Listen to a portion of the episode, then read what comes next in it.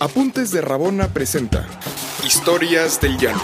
Cuando éramos niños queríamos ser futbolistas, jugar en primera.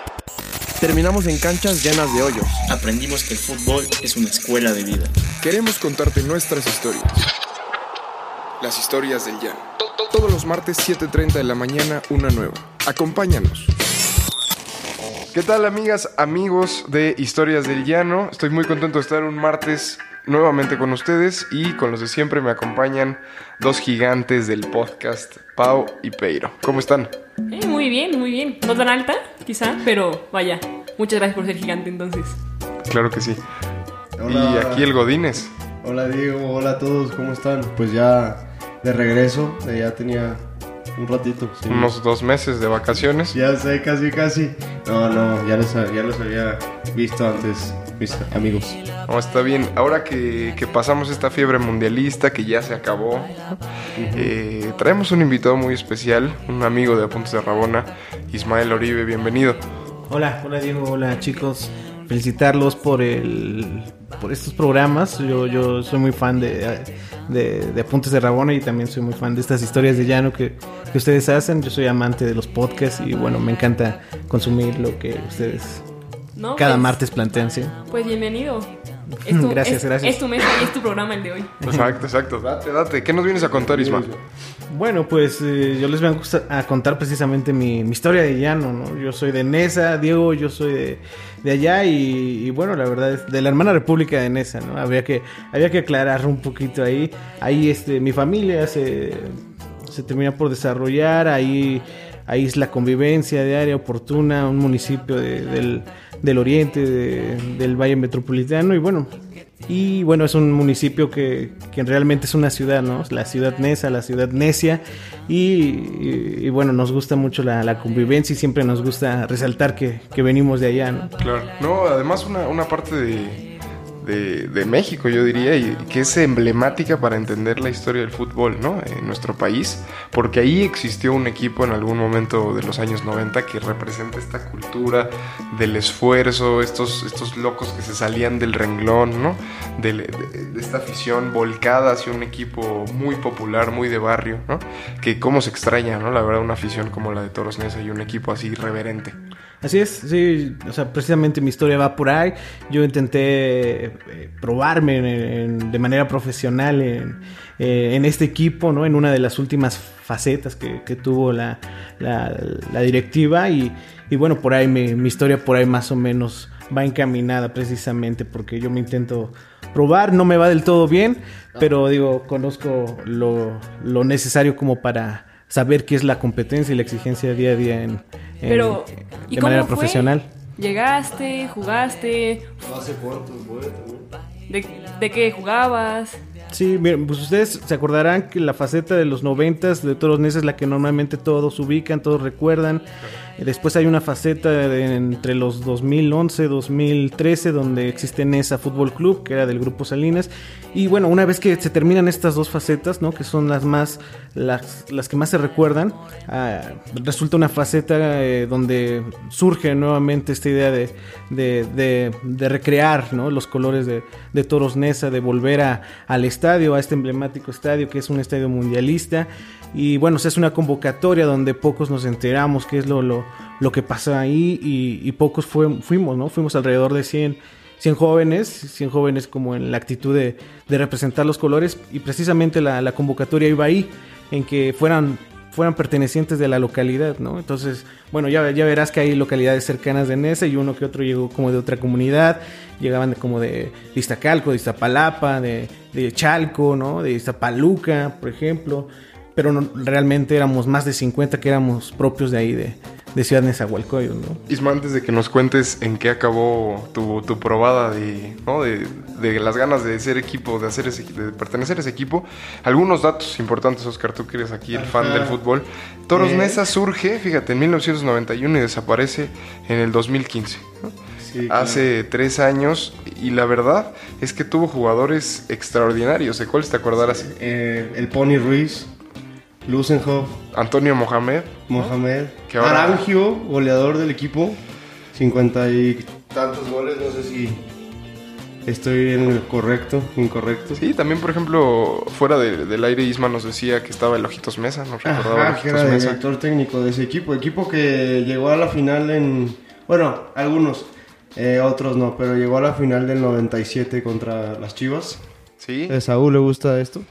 Sí, ahí, ahí estaba este, estos jugadores, por ejemplo, Pablo Larios, Humberto el Romero Romerito, güey. Ese sí, no. No, yo creo que nada más lo conocían ahí, en su colonia. Literal. Este- Bueno, quizá no lo conocen, pero Alejandro Frías, Chori, o sea, bueno, en el, en el ya no es conocido, ahorita está como entrenador del TEC de Puebla, Ajá. pero jugó en Toros Neza y fue, o sea, capitán de selección nacional en la era del Chepo, pero cuando eran jóvenes, o sea, en la, en la juvenil, o sea, le tocó jugar el Esperanzas de Tulón.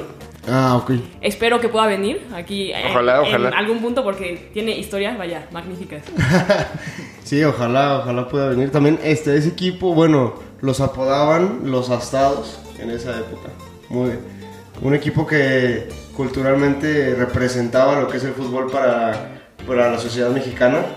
O sea, una persona que le gusta contestar, Claro. que le gusta ser diferente, que representaban cosas con máscaras. A nosotros que tanto nos gusta ese tipo de cosas. Sí, ese fútbol que, que quizás se ha olvidado, ¿no? Ese fútbol de muy de barrio, de que apoyas al equipo que tienes cerca y que te identificas, ¿no? Ahora tú, pues porque le vas al, al París, al Liverpool y al Real Madrid, No. Villamelón. Todo fifi. Sí, o sea, no, fifi, yo no soy fifi, solo en el color del cabello. Pero quizá aquí en la Ciudad de México no. Ajá, no es a hay tanto, esos no es- equipos, güey. O sea, de, de que, de que de verdad es tu, tu bar, ¿no? O sea, tu, con tus cuates. Y en esa creo que, creo que un poco sí se dio esa magia, ¿no?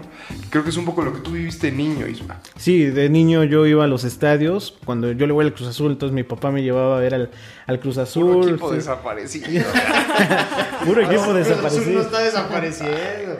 Peláez los está salvando. Ya, ya, ya empezaron por el estadio, entonces bueno, al menos no, que no se vean por ahí. Pero sí, yo cuando era niño eh, eh, me llevaban papá a ver a- al Cruz Azul, un Cruz Azul de Paco Palencia, por ejemplo, el Conejo Pérez, ¿no?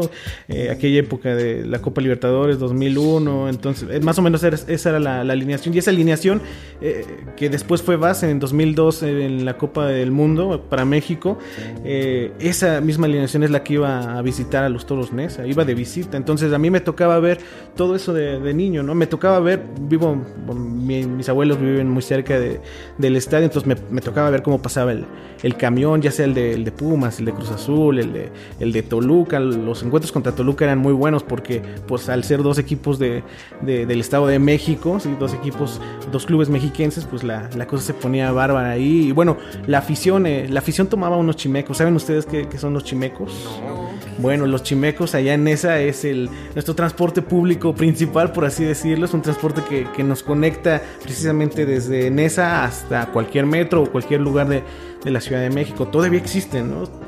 Son estos camiones muy antiguos que te cobran 3, 4 pesos, ¿no? Tiene mucho que ya no tomo, tomo uno. Entonces la, la- afición tomaba esos camiones, se subían y los llevaban hasta, hasta el estadio. Entonces ese ambiente, como bien decía Diego, sí se ha perdido. No en la Ciudad de México, no se ve igual, ¿no? Y, bueno, la afición era muy entregada, ¿no? Y ahí estaba yo, pues, o sea, me tocaba ver todo eso de, de niño y claro que yo nací con una, una figura del, simbólica de, saber qué significa el, el escudo de Toros Nesa, ¿no? Al menos cuando de, de la localidad, ¿no? Oye, ¿cómo es entonces esta experiencia? Tú llegas, hay una convocatoria, nos decías.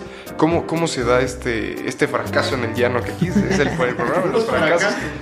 los fracasos y pau. Sí.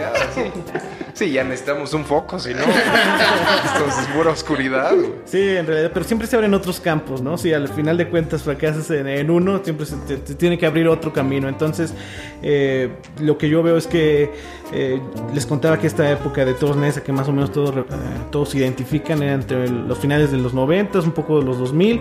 Y después en el 2011, 2013 hay una, una fase de que, que se llama Nesa Fútbol Club. Esa fase eh, tenía buenos jugadores también, ahora como el portero Fraga, Ever Guzmán estuvo ahí. Ese, ese equipo era de, del grupo Salinas.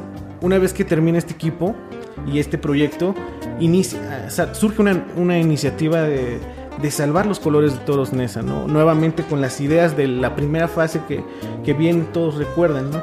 Y entonces surge una convocatoria, una convocatoria donde pues precisamente llaman a, a- jóvenes de, de- de los años 93, 92 y 94. Yo soy del 94 y decido ir a probarme, ¿no? Me ponen en como defensa central, Leo. Entonces lo que, lo que a mí me tocaba era cubrir a los potentes y, sobre todo muy fuertes delanteros que, eran de, de la localidad. Muy, ya verán, eh, o sea, se los describo. Me, me recuerdo que era un tipo muy alto, muy fuerte, muy musculoso, ¿no?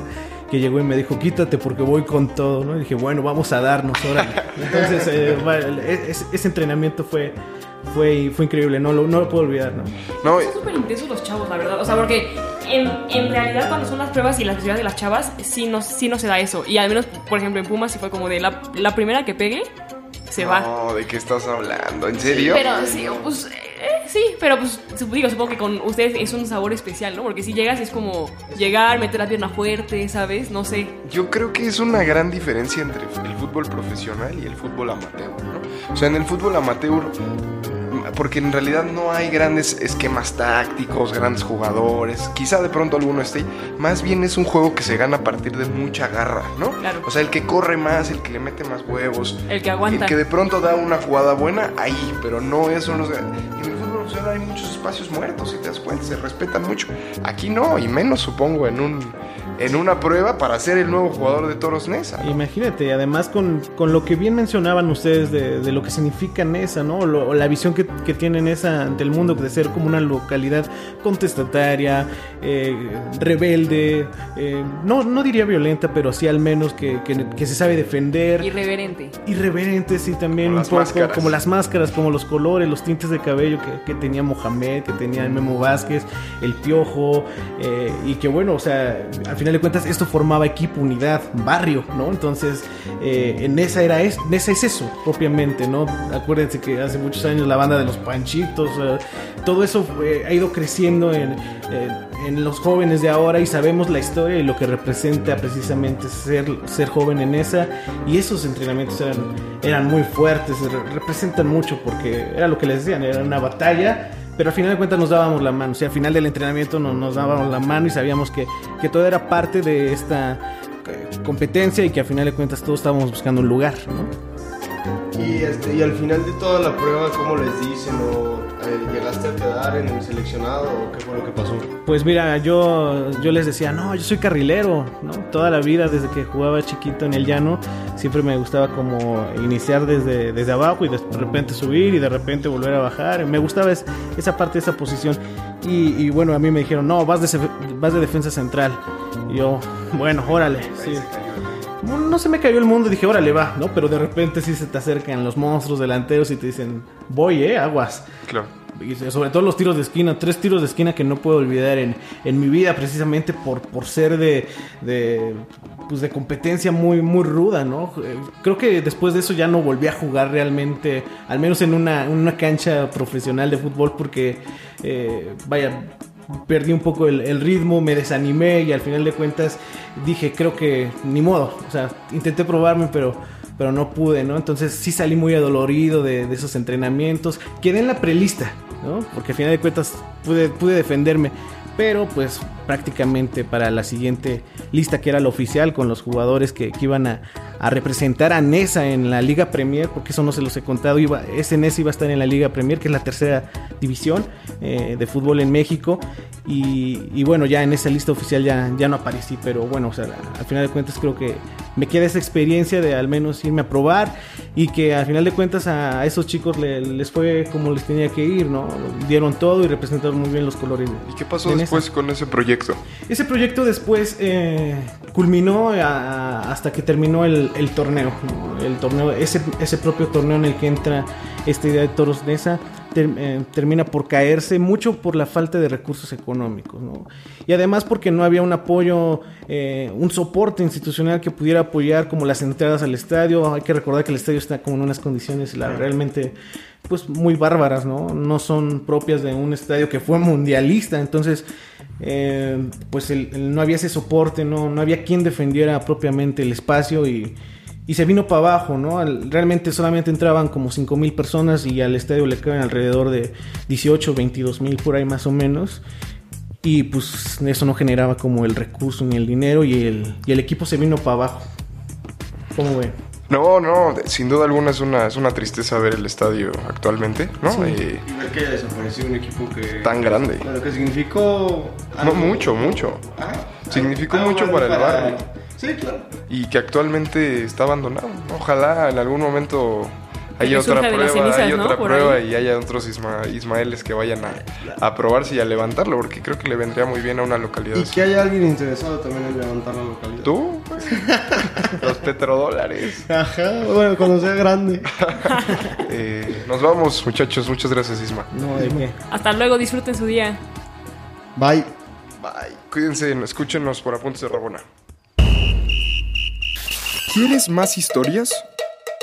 Síguenos en todas nuestras redes sociales como Apuntes de Rabona para ver el mundo desde el fútbol.